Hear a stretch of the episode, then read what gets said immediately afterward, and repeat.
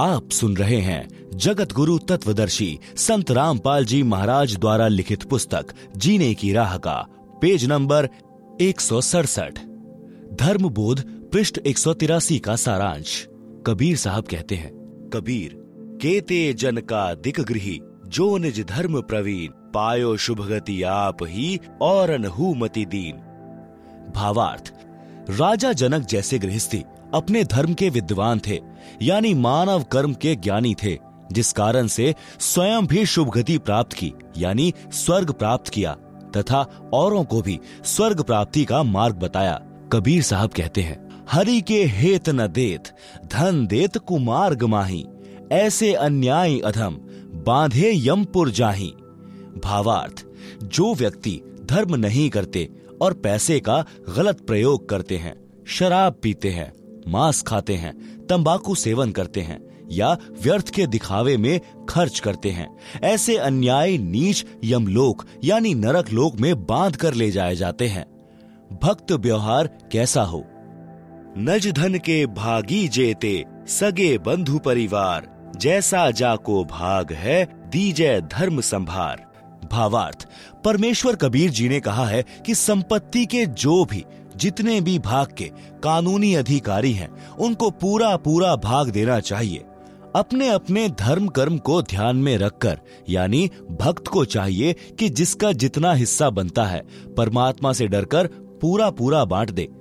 धर्म बोध पृष्ठ एक सौ चौरासी का सारांश।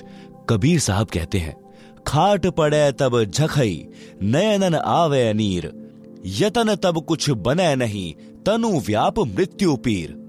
भावार्थ, वृद्ध होकर या रोगी होकर जब मानव चारपाई पर पड़ा होता है और आंखों में आंसू बह रहे होते हैं, उस समय कोई बचाव नहीं हो सकता।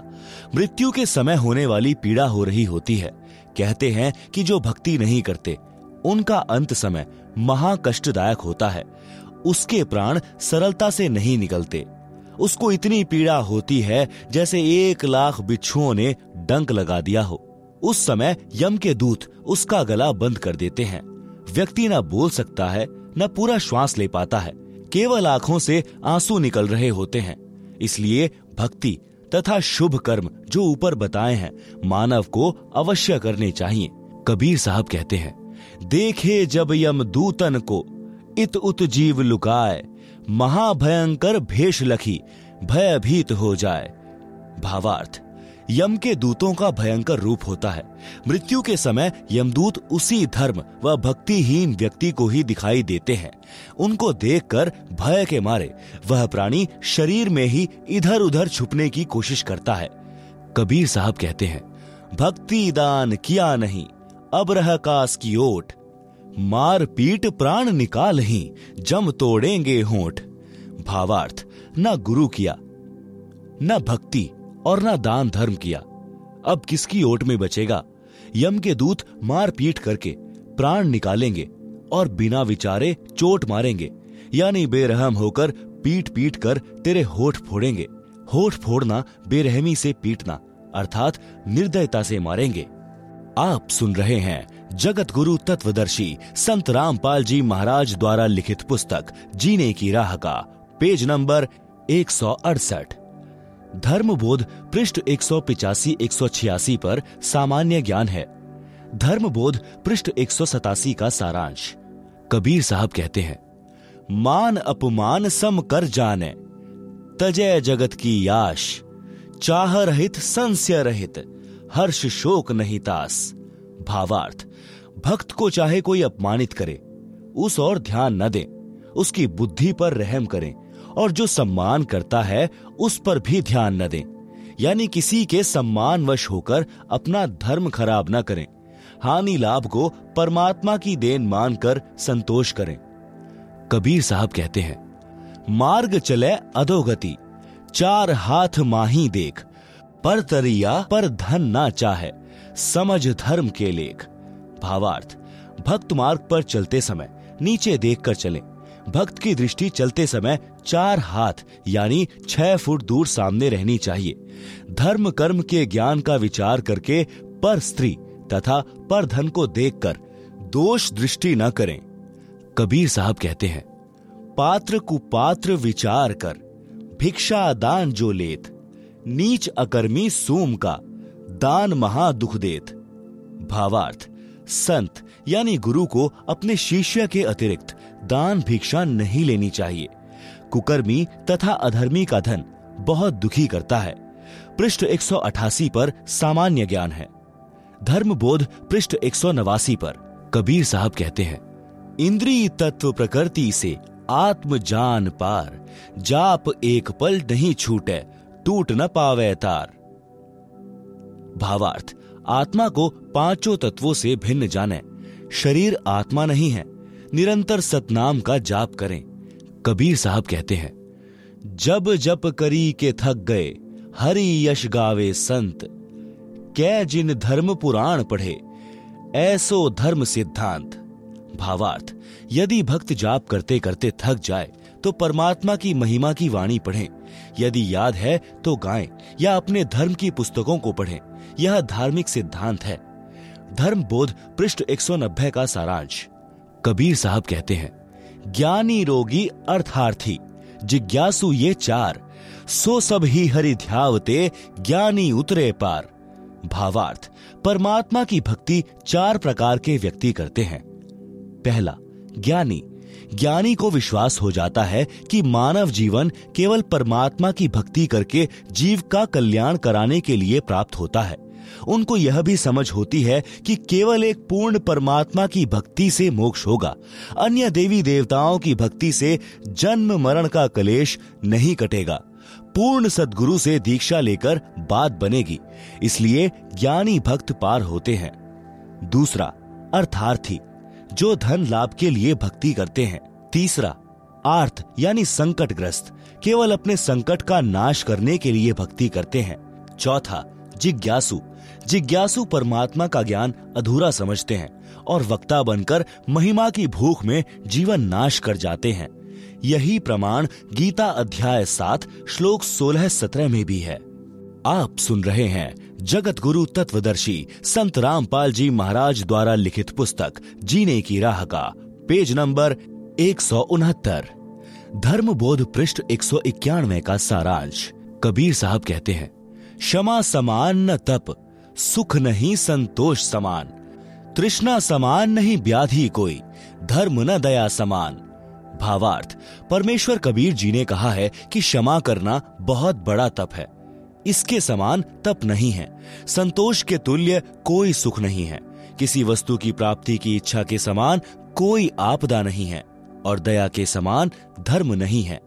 कबीर साहब कहते हैं, योग यानी भक्ति के अंग पांच हैं, संयम मनन एकांत, विषय त्याग नाम रटन, होए मोक्ष निश्चिंत।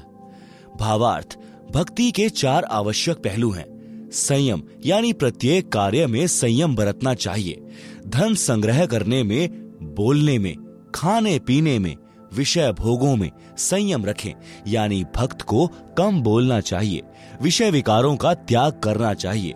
परमात्मा का भजन तथा परमात्मा की वाणी प्रवचनों का मनन करना अनिवार्य है।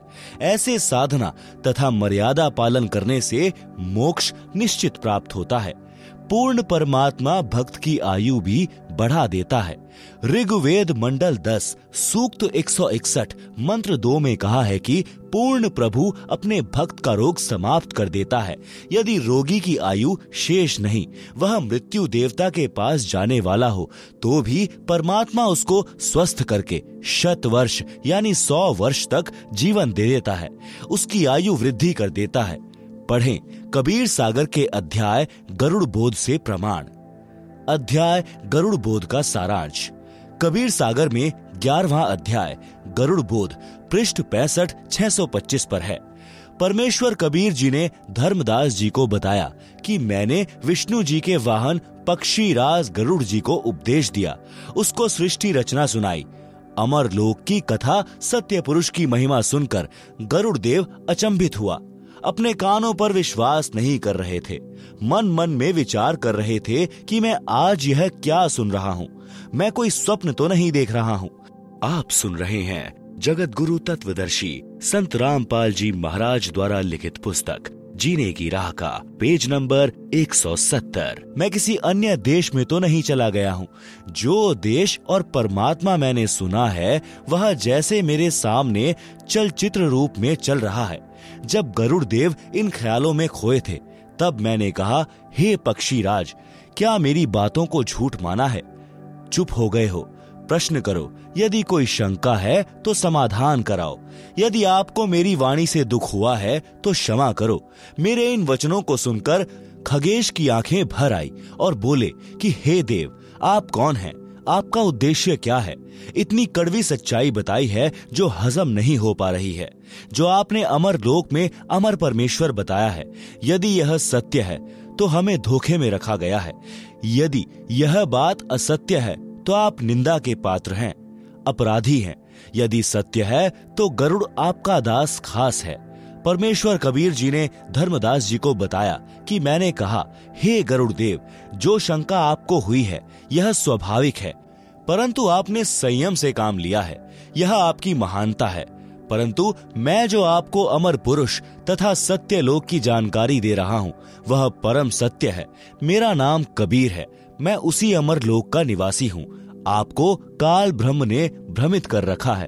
यह ज्ञान ब्रह्मा, विष्णु तथा शिव जी को भी नहीं है। आप विचार करो गरुड़ जी, जीव का जन्म होता है, आनंद से रहने लगता है, परिवार विस्तार होता है, उसके पालन पोषण में सांसारिक परंपराओं का निर्वाह करते करते वृद्ध हो जाता है। जिस परिवार को देख देख कर अपने को धन्य मानता है उसी परिवार को त्याग कर संसार छोड़कर मजबूरन जाना पड़ता है। स्वयं भी रो रहा है, अंतिम श्वास गिन रहा है, परिवार भी दुखी है। यह क्या रीति है? क्या यह उचित है? गरुड़ देव बोले, हे कबीर देव, यह तो संसार का विधान है। जन्मा है तो मरना भी है। परमेश्वर जी ने कहा कि क्या कोई मरना चाहता है? क्या कोई वृद्धावस्था पसंद करता है? गरुड़ देव का उत्तर, नहीं। परमेश्वर कबीर जी ने कहा कि यदि ऐसा हो कि न वृद्ध अवस्था हो न मृत्यु तो कैसा लगे? गरुड़ देव जी ने कहा कि कहना ही क्या, ऐसा हो जाए तो आनंद हो जाए। परंतु यह तो ख्वाबी ख्याल यानी स्वप्न विचार जैसा है। हे धर्मदास, मैंने कहा कि वेदों तथा पुराणों को आप क्या मानते हो, सत्य या असत्य? गरुड़ देव जी ने कहा, परम सत्य। देवी पुराण के तीसरे स्कंद में स्वयं विष्णु जी ने कहा कि हे माता, तुम शुद्ध स्वरूपा हो। यह सारा संसार तुमसे ही उद्भाषित हो रहा है। मैं ब्रह्मा तथा शंकर आपकी कृपा से विद्यमान है। हमारा तो आविर्भाव यानी जन्म तथा तिरोभाव यानी मृत्यु हुआ करता है। परमेश्वर कबीर जी के मुख कमल से ऐसे पुख्ता प्रमाण यानी सटीक प्रमाण सुनकर गरुड़ देव चरणों में गिर गए, अपने भाग्य को सराहा और कहा कि जो देव सृष्टि की रचना ब्रह्मा, विष्णु, महेश तथा दुर्गा देव तथा निरंजन तक की उत्पत्ति जानता है वह ही रचनहार परमेश्वर है। आज तक किसी ने ऐसा ज्ञान नहीं बताया। यदि किसी जीव को पता होता, चाहे वह ऋषि महर्षि भी है, तो अवश्य कथा करता। मैंने बड़े बड़े मंडलेश्वरों के प्रवचन सुने हैं, किसी के पास यह ज्ञान नहीं है। इनको वेदों तथा गीता का भी ज्ञान नहीं है। आप स्वयं को छुपाए हुए हो। मैंने आपको पहचान लिया है, कृपा करके मुझे शरण में ले लो परमेश्वर। आप सुन रहे हैं जगत गुरु तत्वदर्शी संत राम पाल जी महाराज द्वारा लिखित पुस्तक जीने की राह का पेज नंबर एक सौ इकहत्तर। परमेश्वर कबीर जी ने गरुड़ से कहा कि आप पहले अपने स्वामी श्री विष्णु जी से आज्ञा ले लो कि मैं अपना कल्याण कराना चाहता हूँ। एक महान संत मुझे मिले हैं, मैंने उनका ज्ञान सुना है। यदि आज्ञा हो तो मैं अपना कल्याण करा लूं। मैं आपका दास नौकर हूँ, आप मालिक हैं। हमें सब समय इकट्ठा रहना है। यदि मैं छिपकर दीक्षा ले लूंगा तो आपको दुख होगा। गरुड़ ने ऐसा ही किया। विष्णु जी से सब बात बताई। श्री विष्णु जी ने कहा, मैं आपको मना नहीं करता, आप स्वतंत्र हैं। आपने अच्छा किया, सत्य बता दिया, मुझे कोई ऐतराज नहीं है। हे धर्मदास, मैंने गरुड़ को प्रथम मंत्र दीक्षा, पांच नाम यानी कमलों को खोलने वाले प्रत्येक देव की साधना के नाम की दी। गरुड़ देव ने कहा कि हे गुरुदेव, यह मंत्र तो इन्हीं देवताओं के हैं, अमर पुरुष का मंत्र तो नहीं है। परमेश्वर कबीर जी ने कहा कि ये इनकी पूजा के मंत्र नहीं है, ये इन देवताओं को अपने अनुकूल करके इनके जाल से छूटने की कुंजी है। इनके वशीकरण मंत्र हैं, जैसे भैंसे को आकर्षित करने के लिए यदि उसको भैंसा भैंसा करते हैं तो वह आवाज करने वाले की ओर देखता तक नहीं। जब उसका वशीकरण नाम पुकारा जाता है हुर्र हुर्र, तो वह तुरंत प्रभाव से सक्रिय हो जाता है, आवाज करने वाले की ओर दौड़ा आता है। आवाज करने वाला व्यक्ति उससे अपनी भैंस को गर्भ धारण करवाता है। इसी प्रकार आप यदि श्री विष्णु जी के अन्य किसी नाम का जाप करते रहें, वे ध्यान नहीं देते। जब आप इस मंत्र का जाप करोगे तो विष्णु देव जी तुरंत प्रभावित होकर साधक की सहायता करते हैं। ये देवता तीनों लोकों, पृथ्वी, स्वर्ग तथा पाताल के प्रधान देवता हैं। ये केवल संस्कार कर्म लिखा ही दे सकते हैं। इस मंत्र के जाप से हमारे पुण्य अधिक तथा भक्ति धन अधिक संग्रहित हो जाता है। उसके प्रतिफल में ये देवता साधक की सहायता करते हैं। इस प्रकार इनकी साधना तथा पूजा का अंतर समझना है। जैसे अपने को आम खाने हैं तो पहले मेहनत, मजदूरी, नौकरी करेंगे, धन मिलेगा तो आम खाने को मिलेगा। नौकरी पूजा नहीं होती, उस समय हमारा पूज्य आम होता है। पूज्य की प्राप्ति के लिए किया गया प्रयत्न नौकरी है। इसी प्रकार अपने पूज्य परमेश्वर कबीर जी हैं तथा अमर लोक है, उसके लिए हम श्री ब्रह्मा, श्री विष्णु, श्री शिव, श्री गणेश तथा श्री दुर्गा जी की मजदूरी करते हैं, साधना करते हैं, पूजा परमेश्वर की करते हैं। गरुड़ जी बड़े प्रसन्न हुए और इस अमृत ज्ञान की चर्चा हेतु श्री ब्रह्मा जी से मिले। उनको बताया कि मैंने एक महर्षि से अद्भुत ज्ञान सुना है, मुझे उनका ज्ञान सत्य लगा है। उन्होंने बताया कि आप यानी ब्रह्मा, विष्णु तथा शिव नाशवान हो, पूर्ण करतार नहीं हो। आप केवल भाग्य में लिखा ही दे सकते हो, आप किसी की आयु वृद्धि नहीं कर सकते हो, आप किसी के कर्म कम अधिक नहीं कर सकते। पूर्ण परमात्मा अन्य है, अमर लोक में रहता है। वह पाप कर्म काट देता है, वह मृत्यु को टाल देता है, आयु वृद्धि कर देता है। प्रमाण भी वेदों में बताया है।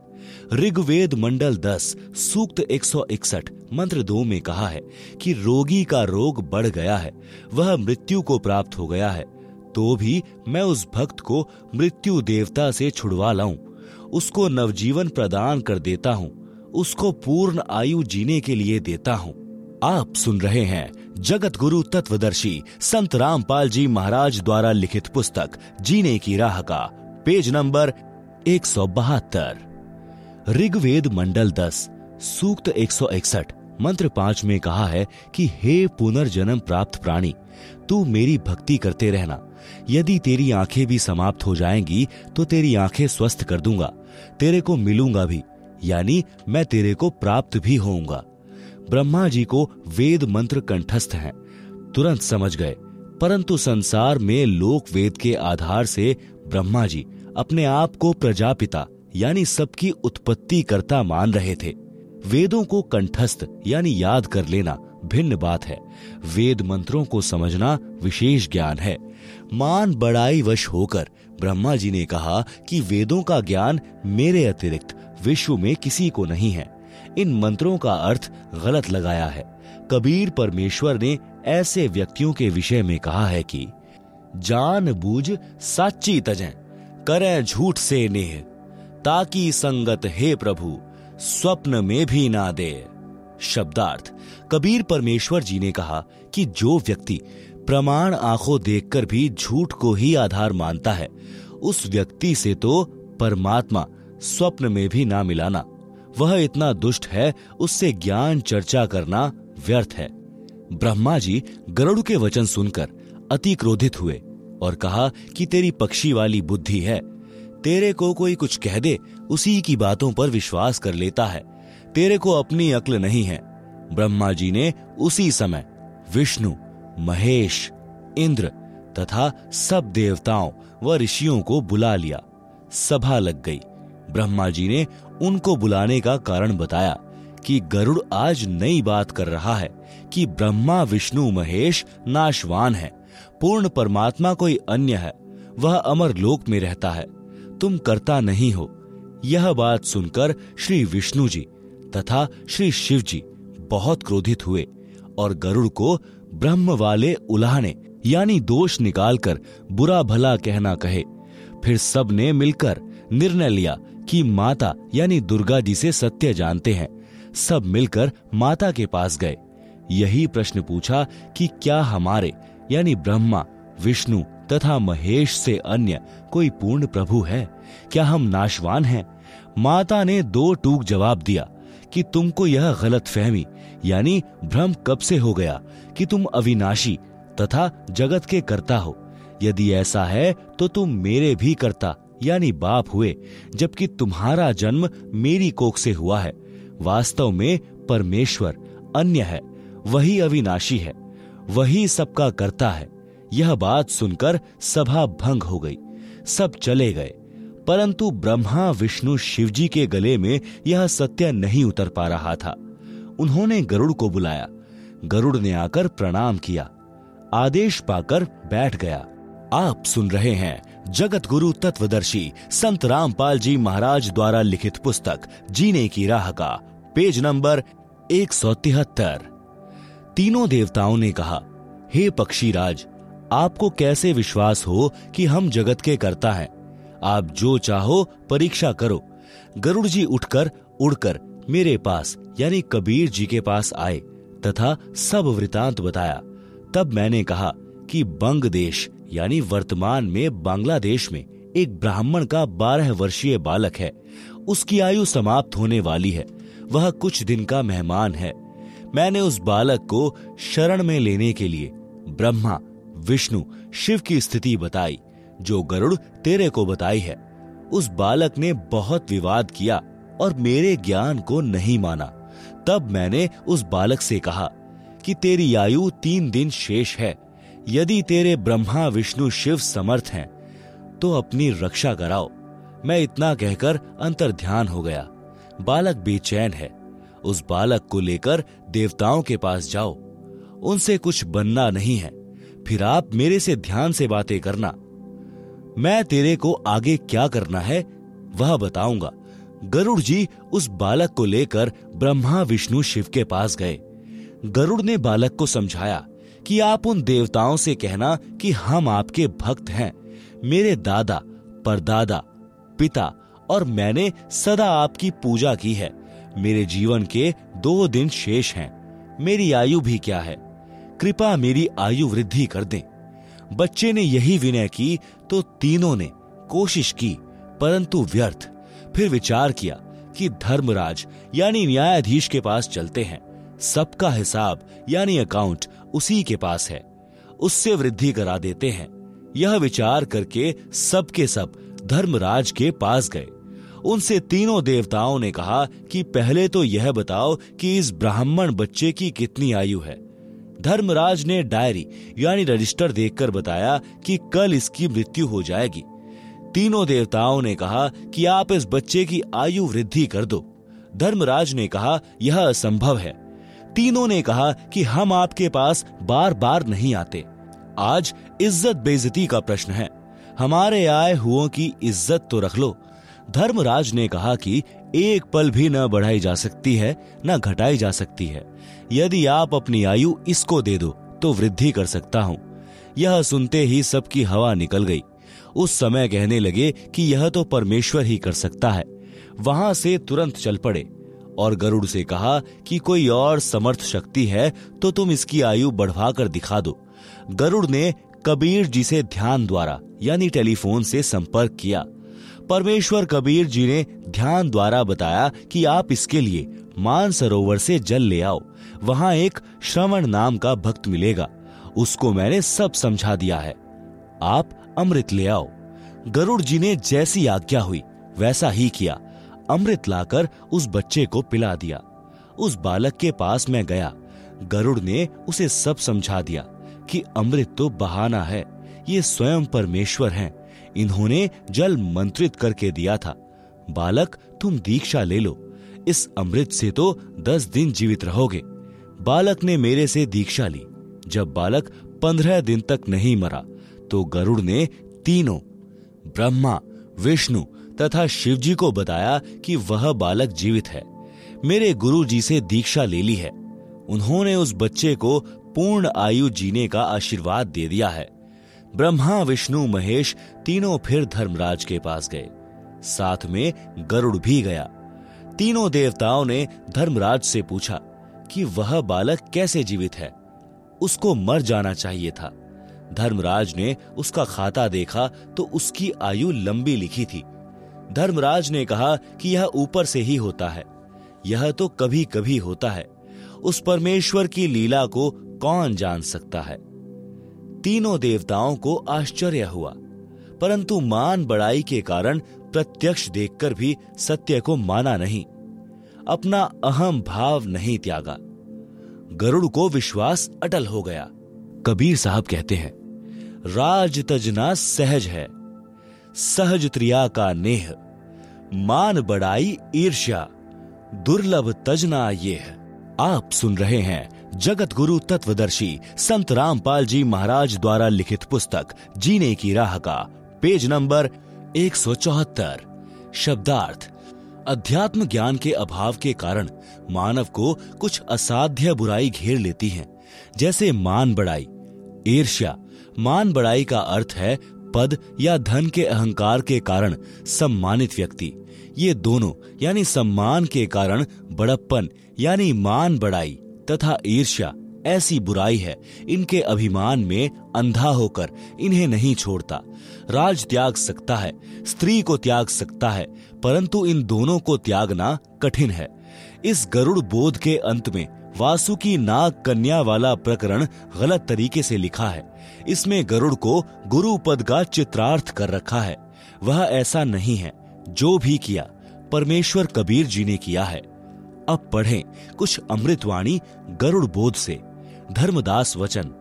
धर्मदास बीनती करे, सुनहु जगत आधार, गरुड़ बोध भेद सब, अब कहो तत्व विचार। शब्दार्थ: धर्मदास जी ने परमेश्वर कबीर जी से गरुड़ देव जी के बारे में ज्ञान जानने की इच्छा से निवेदन किया कि हे संसार के धारण करने वाले परमात्मा, मुझे गरुड़ देव पक्षी के विषय में यथार्थ ज्ञान बताने की कृपा करें। सतगुरु वचन, कबीर वचन। प्रथम गरुड़ सो भेंट जब भयऊं, सत साहब मैं बोल सुनाऊं, धर्मदास सुनो कहू बुझाई, जेहि विधि गरुड़ को समझाई। शब्दार्थ: कबीर परमेश्वर जी ने धर्मदास जी को बताया कि जब मैं प्रथम बार गरुड़ से मिला तो मैंने सत साहेब बोला, हे धर्मदास सुनो, जिस प्रकार गरुड़ को समझाया वही विधि बताता हूँ। गरुड़ वचन। सुना बचन सत साहब जब ही, गरुड़ प्रणाम किया तब ही, शीश निवाय तिन पूछा चाहिए, हो तुम कौन कहाँ से आए। आप सुन रहे हैं जगत गुरु तत्वदर्शी संत रामपाल जी महाराज द्वारा लिखित पुस्तक जीने की राह का पेज नंबर एक सौ पचहत्तर। शब्दार्थ: जब गरुड़ पक्षी ने सत साहेब वचन सुना उसी समय प्रणाम किया, सिर झुकाकर मुझसे पूछा कि आप कौन हो, कहां से आए हो। ज्ञानी कबीर वचन। कहा कबीर है नाम हमारा, तत्व ज्ञान देने आए संसारा, सत्य पुरुष है कुल का दाता, हम वाका सब भेद बताता, सत्यलोक से हम चली आए, जीव छुड़ावन जग में प्रकटाए। शब्दार्थ: कबीर ने कहा कि मैंने गरुड़ को बताया कि मेरा नाम कबीर है। संपूर्ण विश्व को तत्व ज्ञान यानी यथार्थ अध्यात्म ज्ञान प्रदान करने आया हूँ। मैं सत्यलोक यानी सनातन परम धाम से चलकर आया हूँ। काल जाल से जीवों को छुड़वाने के लिए जग में प्रकट हुआ हूँ। सत्य पुरुष कुल का मालिक है, सबका पोषण करने वाला है, सबका दाता है। मैं उसका संपूर्ण भेद बता दूं। गरुड़ वचन। सुनत बचन अचंभो माना, सत्य पुरुष है कौन भगवाना, प्रत्यक्ष देव श्री विष्णु कहावे, दश अवतार धरी धरी जावे। शब्दार्थ: कबीर जी ने बताया कि गरुड़ ने सत्य साहिब सुना तो आश्चर्य किया और पूछा कि यह कौन परमात्मा है। अध्यात्म ज्ञान से स्पष्ट है कि श्री विष्णु परमात्मा है, वही दस अवतार धारण करके पृथ्वी पर आता है। ज्ञानी कबीर वचन। तब हम कहिया सुनो गरुड़ सुजाना, परम पुरुष है पुरुष पुराना। वह कबहू ना मरता भाई, वह गर्भ से देह धरता नाई। कोटि मरे विष्णु भगवाना, क्या गरुड़ तुम नहीं जाना। जाका ज्ञान वेद बतलावे, वेद ज्ञान कोई समझ ना पावे।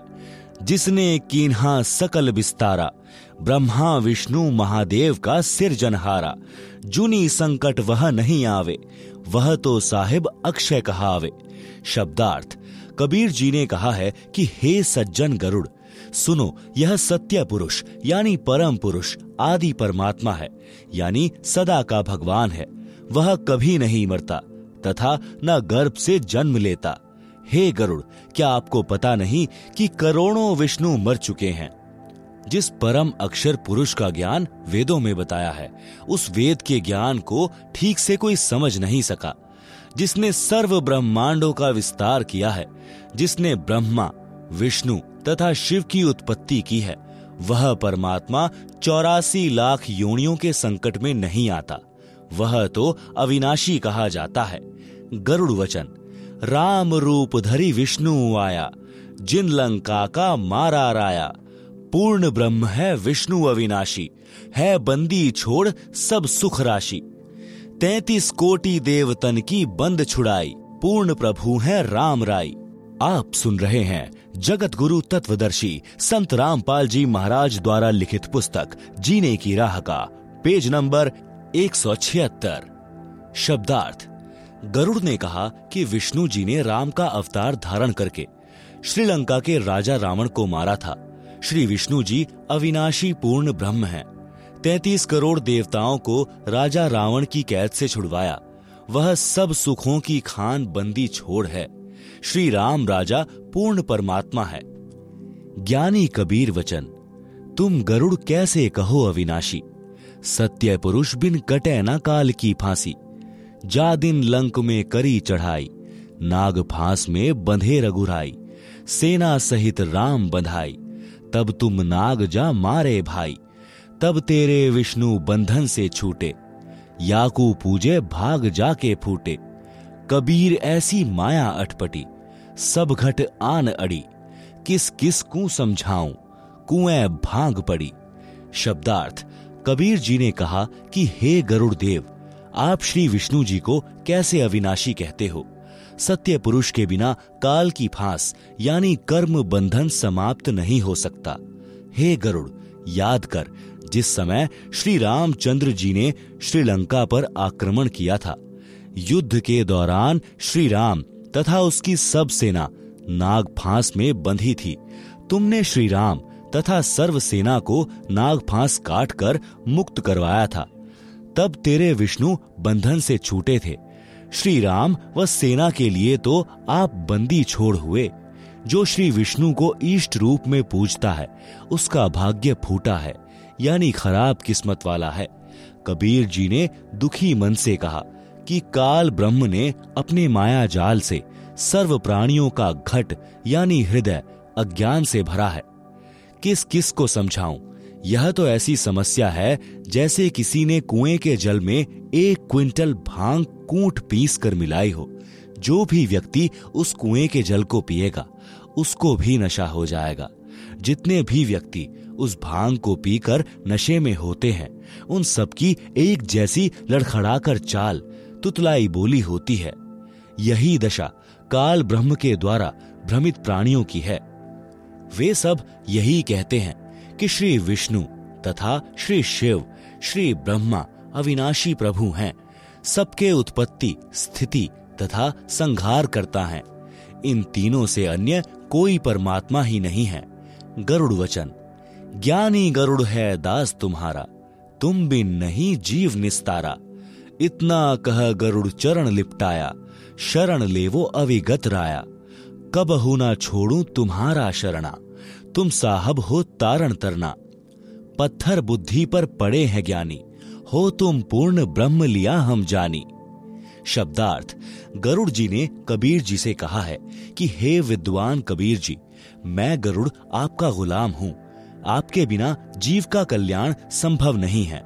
कबीर जी ने धर्मदास जी को बताया कि इतनी बात कहकर गरुड़ मेरे चरणों से लिपट गया और बोला, हे परमेश्वर, मुझे शरण में ले लो, मैं कभी आपकी शरण नहीं छोड़ूंगा।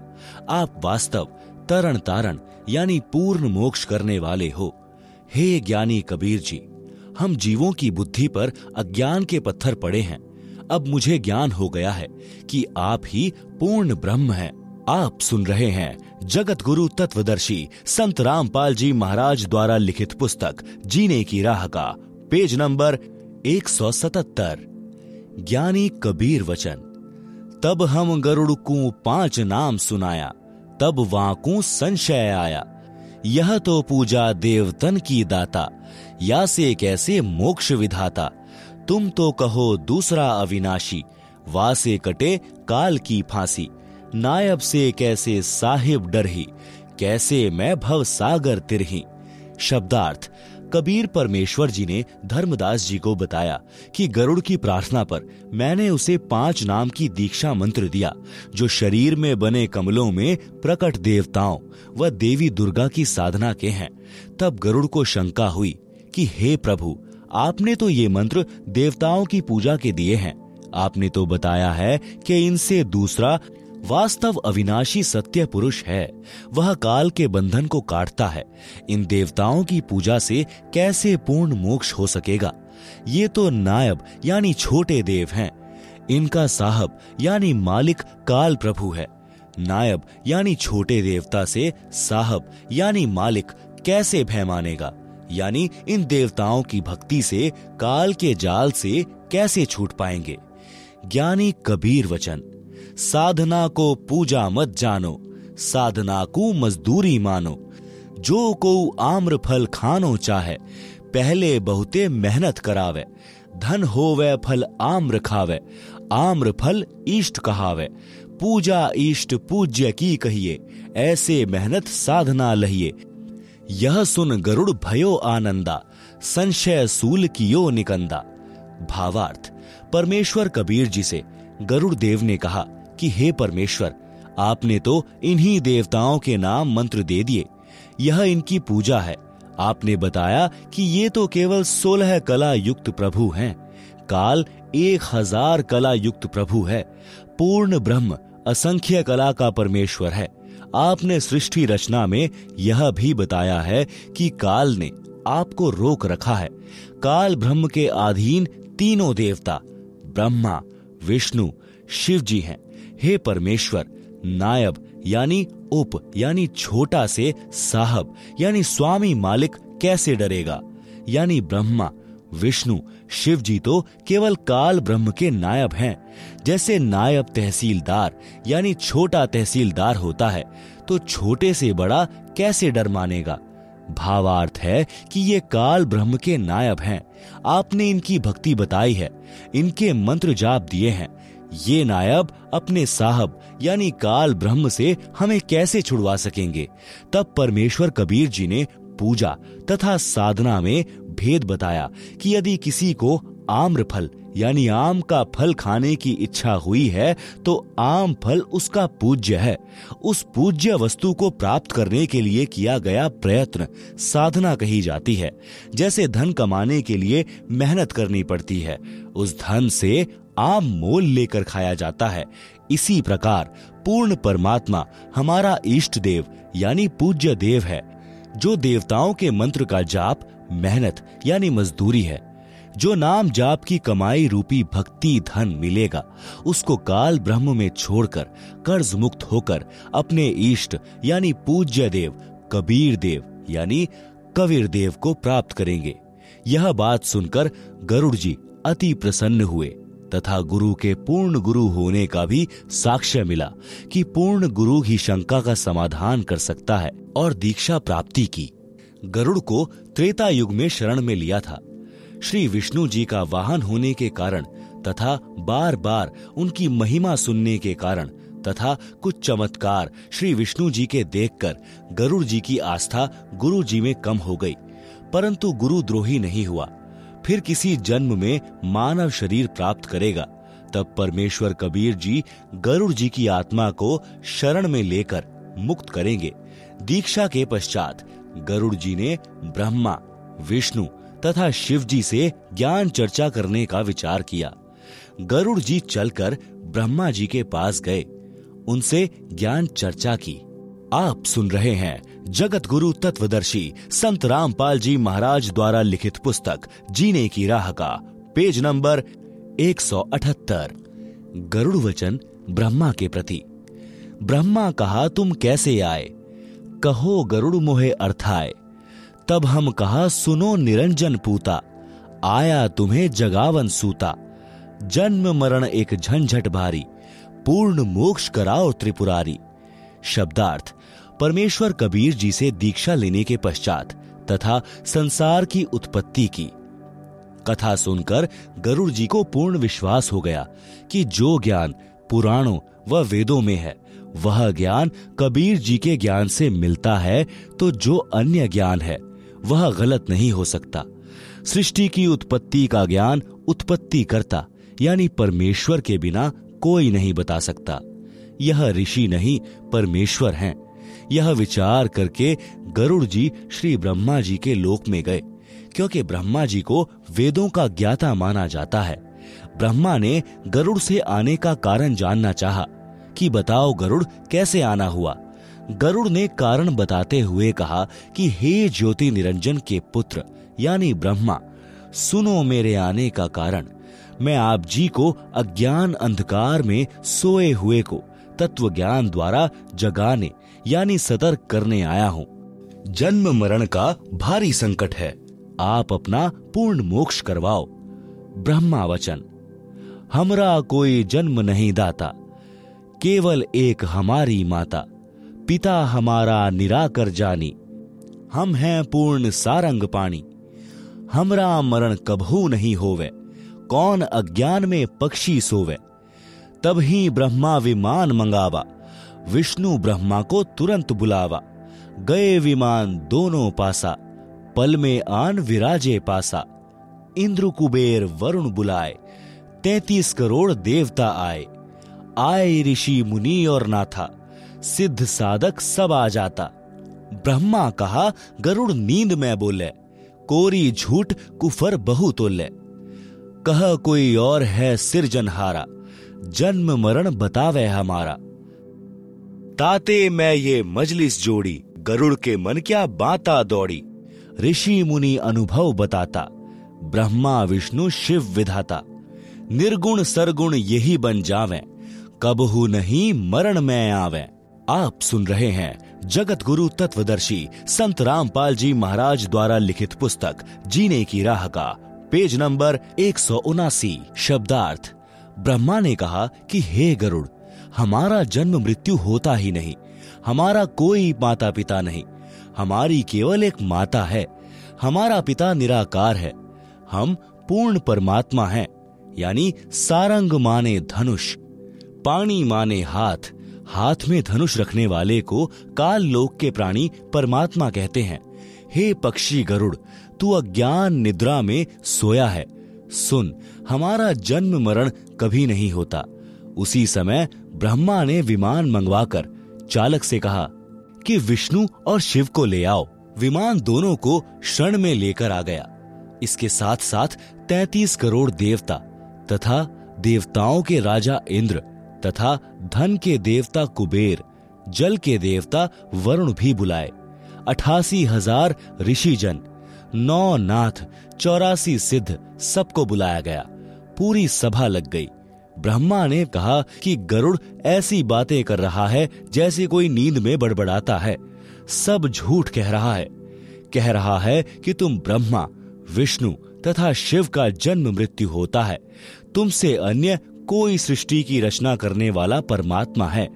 इसलिए हमने यह सभा बुलाई है कि गरुड़ के मन में ये कैसी बातें आ रही हैं। ब्रह्मा जी कहते रहे थे कि सब ऋषि व मुनि यानी साधक अपना अनुभव बताते हैं कि ब्रह्मा, विष्णु तथा शिव जगत के उत्पत्तिकर्ता परमात्मा हैं। ये ही निर्गुण तथा सगुण बनकर लीला करते हैं। इनकी कभी मृत्यु नहीं होती। विष्णु वचन। पक्षी राज यह क्या मन में आई, पाप लगे बना आलोचक भाई। हमसे और कौन बड़ेरा दाता, हम हैं कर्ता और चौथी माता। तुमरी मति अज्ञान हर लीनी, हम हैं पूर्ण करतार तीनी। शब्दार्थ। विष्णु ने कहा कि हे पक्षियों के राजा गरुड़, तेरे मन में यह गलत बात कैसे आई कि हमारा जन्म मरण होता है। आप तो निंदा के पात्र बन गए हैं। हमसे बड़ा कौन परमात्मा है। हम तीनों तथा चौथी माता दुर्गा ही इस संसार के कर्ता हैं। तेरी बुद्धि अज्ञान ने समाप्त कर दी है।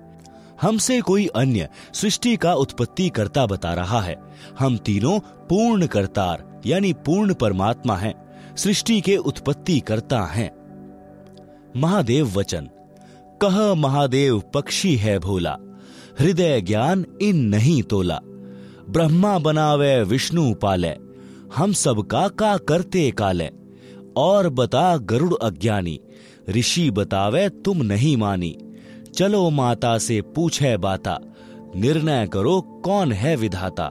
सबने कहा सही है बानी, निर्णय करेगी माता रानी। सब उठ गए माता पासा, आपन समस्या करी प्रकाशा। आप सुन रहे हैं जगत गुरु तत्वदर्शी संत राम पाल जी महाराज द्वारा लिखित पुस्तक जीने की राह का पेज नंबर एक सौ अस्सी। शब्दार्थ।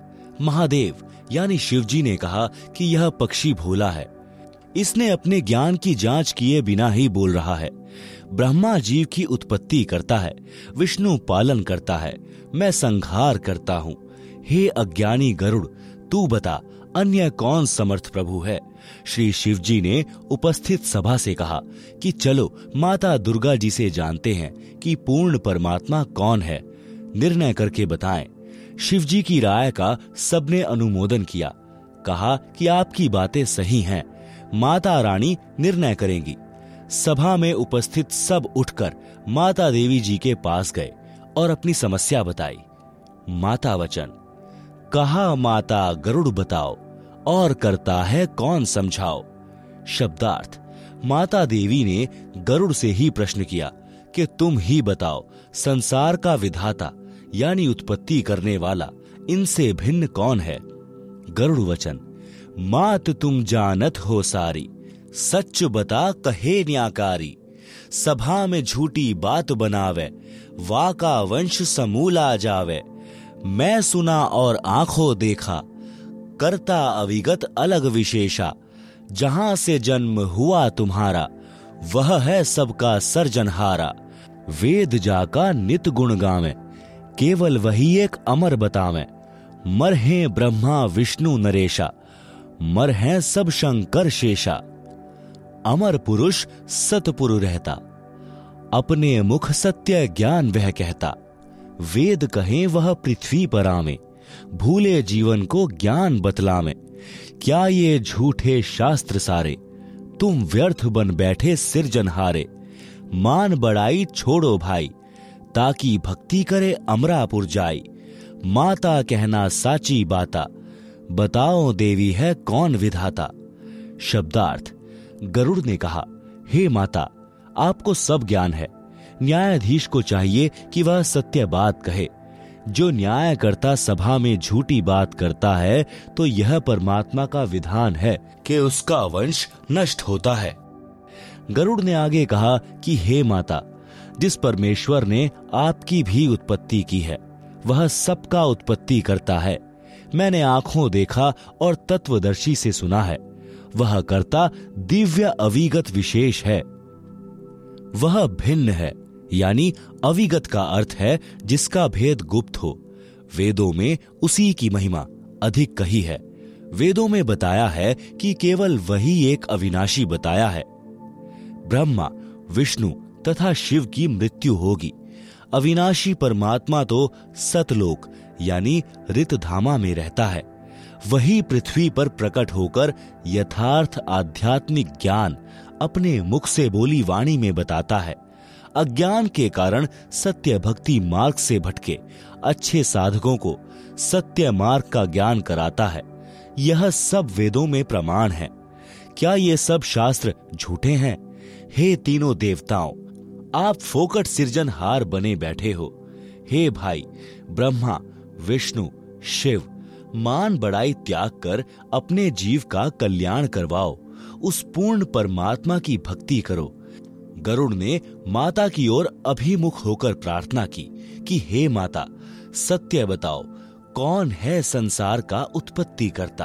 आप सुन रहे हैं जगत गुरु तत्वदर्शी संत राम पाल जी महाराज द्वारा लिखित पुस्तक जीने की राह का पेज नंबर एक सौ इक्यासी। माता दुर्गा वचन। माता कह सुनो रे पूता, तुम जोगी तीनों अवधूता। भक्ति करी ना मालिक पाए, अपने को तुम अमर बताए। वह करता है सबसे न्यारा, हम तुम सबका सिरजनहारा। गरुड़ कहत है सच्ची बानी, ऐसे बचन कहा माता रानी। सब उठ गए अपने स्थाना, साच बचन काहू नहीं माना।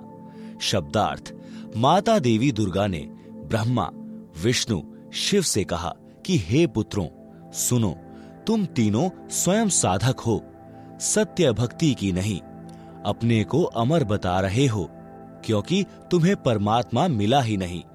वह सृष्टि का उत्पत्ति करता तो सबसे भिन्न है। उसी ने तुम्हारे और हमारे जीवों की आत्मा की उत्पत्ति की है। माता ने जब यह बात कही तो सभा के सब सदस्य वह ब्रह्मा, विष्णु, महेश उठकर अपने अपने स्थानों पर चले गए, परंतु माता की बात को भी सत्य नहीं माना। गरुड़ वचन। ब्रह्मा विष्णु मोहे बुलाया, महादेव भी वहां बैठ पाया। तीनों कहे कोई दो प्रमाणा, तब हम तोहे साचा जाना। मैं कहा गूंगा गुड़ खावे, दूजे को स्वाद क्या बतलावे। मैं जात हूं सतगुरु पासा, ला प्रमाण करूं भ्रम विनाशा। त्रिदेव कहें लो परीक्षा हमारी, पूर्ण करें तेरी आशा सारी। हम ही मारे हम ही बचावें, हम रहत सदा निर्दावें। गरुड़ कहा हम करें परीक्षा, तुम पूर्ण तो लूं तुम्हारी दीक्षा। उड़ा वहां से गुरु पासे आया, सब वृतांत कह सुनाया। शब्दार्थ, गरुड़ जी को श्री ब्रह्मा जी, श्री विष्णु जी तथा श्री शिवजी ने अपने पास श्री विष्णु लोक में बुलाया और कहा कि हे गरुड़, तुम कोई प्रमाण दो कि हमसे ऊपर कोई समर्थ शक्ति है, कोई अनुभव बताओ, तब हम आपकी बात को सत्य मानेंगे। गरुड़ जी ने उत्तर दिया कि जैसे गूंगा व्यक्ति गुड़ खाकर अन्य को उसका स्वाद नहीं बता सकता, वह उसका आनंद स्वयं ही महसूस करता है, प्रसन्न चित्त दिखाई देता है। इसी प्रकार मैं अपने अनुभव को आपसे साझा नहीं कर सकता। मैंने सद्गुरु से सत्य आध्यात्मिक ज्ञान सुना है तथा पूर्ण परमात्मा को आंखों देखा है। आपको तो सद्गुरु ही परमात्मा के दर्शन करवा सकते हैं। मैं अपने सद्गुरु जी के पास जाता हूँ, आपको विश्वास करवाने के लिए कोई प्रमाण लाऊंगा जिससे आपकी शंका का समाधान हो सके। तीनों देवता बोले कि तू हमारी परीक्षा करके देख, हम तेरी सब मनोकामना पूर्ण कर देंगे। हम ही उत्पन्न करते हैं, हम ही पालन करते हैं, हम ही मारते हैं, हम ही मृत्यु से बचाते हैं। हम तीनों पूर्ण स्वतंत्र हैं, हम जो चाहें वही कर सकते हैं। गरुड़ जी ने कहा कि मैं आपकी परीक्षा लूंगा, यदि आप पूर्ण परमात्मा साबित हुए तो मैं आपका शिष्य बनूंगा। गरुड़ वहां से उड़कर सद्गुरु कबीर जी के पास आया। कबीर जी उस समय जोगजीत नाम से प्रकट थे। जोगजीत जी यानी कबीर जी को सब वृतांत बताया। आप सुन रहे हैं जगत गुरु तत्वदर्शी संत रामपाल जी महाराज द्वारा लिखित पुस्तक जीने की राह का पेज नंबर एक सौ बयासी। सतगुरु कबीर वचन। गरुड़ सुनो बंग देश को जाओ, बालक मरेगा कहो उसे बचाओ। तीन दिन की आयु शेषा, करो जीवित ब्रह्मा विष्णु महेशा। फिर हम पास आना भाई, हम बालक को देवें जिवाई। बंग देश में गरुड़ गयो, बालक लिया साथ, त्रिदेवा से अर्ज करी, जीवन दे बालक करो सुनाथ। शब्दार्थ, कबीर जी ने कहा कि हे गरुड़, आप बंग देश यानी वर्तमान में बांग्लादेश में जाओ। वहां एक बालक की तीन दिन की आयु शेष है, उसकी मृत्यु होगी। उस बालक को लेकर ब्रह्मा, विष्णु, महेश के पास ले जाना। उनसे कहना कि इस बालक को जीवित करो। उनसे जीवित नहीं होगा, फिर मेरे पास बालक को ले आना, मैं जीवित कर दूंगा। गरुड़ जी अपने सदगुरु के आदेशानुसार बंग देश से बालक साथ लेकर तीनों देवताओं के पास गया और अर्ज की कि इस लड़के की आयु वृद्धि करके जीवन दान दो तो मानो कि आप समर्थ परमात्मा हो। त्रिदेव वचन, धर्मराज पर है लेखा सारा, बासे जाने सब विचारा। गरुड़ और बालक सारे, गए धर्मराज दरबारे। धर्मराज से आयु जानी, दिन तीन शेष बखानी। या की आयु बढ़े नाही, मृत्यु अति नियड़े आई। त्रिदेव कहाँ आए राखो लाजा, हम क्या मुख दिखावें धर्मराजा। धर्म कह आपन आयु दे भाई, तो बालक की आयु बढ़ जाई। चले तीनों नहीं पार बसाई, बने बैठे थे समर्थ राय। सुन गरुड़ यह सत्य है भाई, आई मृत्यु न टाली जाई। शब्दार्थ, तीनों देवताओं ने कहा कि धर्मराज के पास सब जीवों की जन्म मृत्यु का लेखा है, उनसे बात करते हैं। गरुड़, बच्चा तथा तीनों देवता धर्मराज यानी काल ब्रह्म का न्यायाधीश के कार्यालय में गए और बालक की आयु कितनी शेष है यह पता किया तो तीन दिन की आयु शेष पाई। धर्मराज ने कहा कि इसकी मृत्यु अति निकट है, आयु बढ़ नहीं सकती। तीनों देवताओं ने धर्मराज से कहा कि हे धर्मराज, हम आपके दरबार में आए हैं, हमारी इज्जत रखो, इस बालक की आयु वृद्धि कर दो। इस संसार में कैसे इज्जत पाएंगे। धर्मराज ने कहा कि आप में से कोई भी अपनी आयु दो तो आपकी मृत्यु हो जाएगी, बालक की आयु बढ़ जाएगी। गरुड़ ने बताया कि यह बात सुनकर तीनों उठकर चले गए जो स्वयंभू समर्थ बने बैठे थे। तीनों यह कहते हुए चले गए कि हे गरुड़, यह सत्य है कि जिसकी मृत्यु आ जाती है उसे टाला नहीं जा सकता। आप सुन रहे हैं जगत गुरु तत्वदर्शी संत राम पाल जी महाराज द्वारा लिखित पुस्तक जीने की राह का पेज नंबर एक सौ तिरासी। गरुड़ वचन, समर्थ में गुण ऐसा बताया, आयु बढ़ावे और अमर करवाया। अब मैं जाऊं समर्थ पासा, बालक बचने की पूरी आशा। गया गरुड़ कबीर की शरणा, दया करो हो साहब जरना। शब्दार्थ, गरुड़ ने कहा कि समर्थ में यह शक्ति बताई है कि साधक की आयु वृद्धि करता है तथा जन्म मरण को सदा के लिए समाप्त करके अमर कर देता है।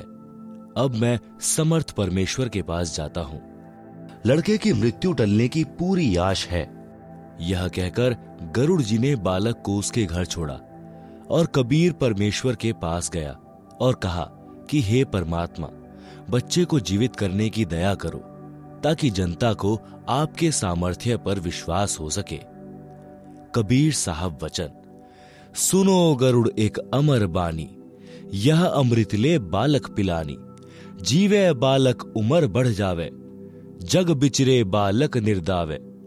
बालक लाना मेरे पासा, नाम दान कर काल विनाशा। जैसा कहा गरुड़ ने कीन्हा, बालक कूंजा अमृत दीना। ले बालक तुरंत ही आए, सतगुरु से दीक्षा पाए। आशीर्वाद दिया सतगुरु स्वामी, दया करी प्रभु अंतर्यामी।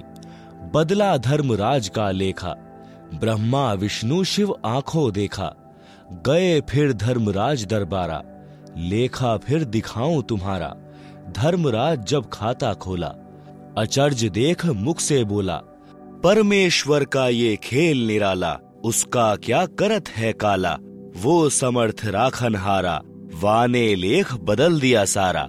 सौ वर्ष है बालक जीवे, भक्ति ज्ञान सुधारस पीवे, यह भी लेख इसी के माही। आँखों देखो झूठी नाही, देखा लेखा तीनों देवा। अचरज हुआ कहूँ क्या भेवा, बोले ब्रह्मा विष्णु महेशा। परम पुरुष है कोई विशेषा, जो चाहे वह मालिक करसी। वाकी शरण फिर कैसी मरसी, पक्षी राज तुम साचे पाए। नाहक हम मगज पचाए, करो तुम जो मान मन तेरा। तुम्हारा गरुड़ भाग बड़ेरा, पूर्ण ब्रह्म अविनाशी दाता। सच में है कोई और विधाता, इतना कह गए अपने धामा। गरुड़ और बालक करी प्रणामा, भक्ति करी बालक चितलाई।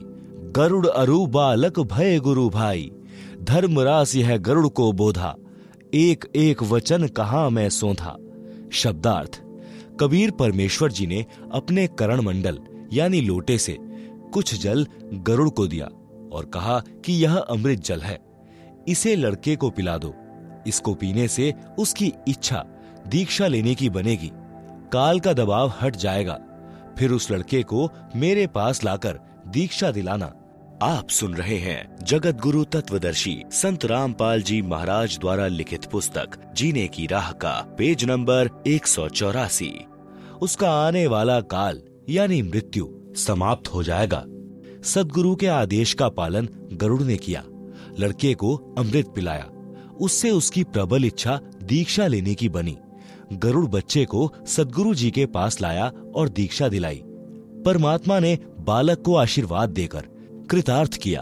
उसी समय धर्मराज जी का लेखा बदल गया। इसको तीनों देवताओं ने धर्मराज के दरबार में जाकर अपनी आंखों देखा। धर्मराज ने उसे पढ़कर सुनाया व दिखाया, जिसमें लिखा था कि यह मनुष्य शरीरधारी जीव अब सौ वर्ष तक जीवित रहेगा तथा भक्ति भी करेगा। यह पूर्ण परमात्मा की ओर से आयु वृद्धि की गई है। धर्मराज ने पढ़ा तथा ब्रह्मा विष्णु शिव ने आंखों देखा। यह देखकर उनको आश्चर्य हुआ कि यह कैसे हुआ। धर्मराज ने भी देखकर आश्चर्य किया और कहा कि परमेश्वर की यह अद्भुत लीला है। उसका काल यानी काल ब्रह्म क्या कर सकता है।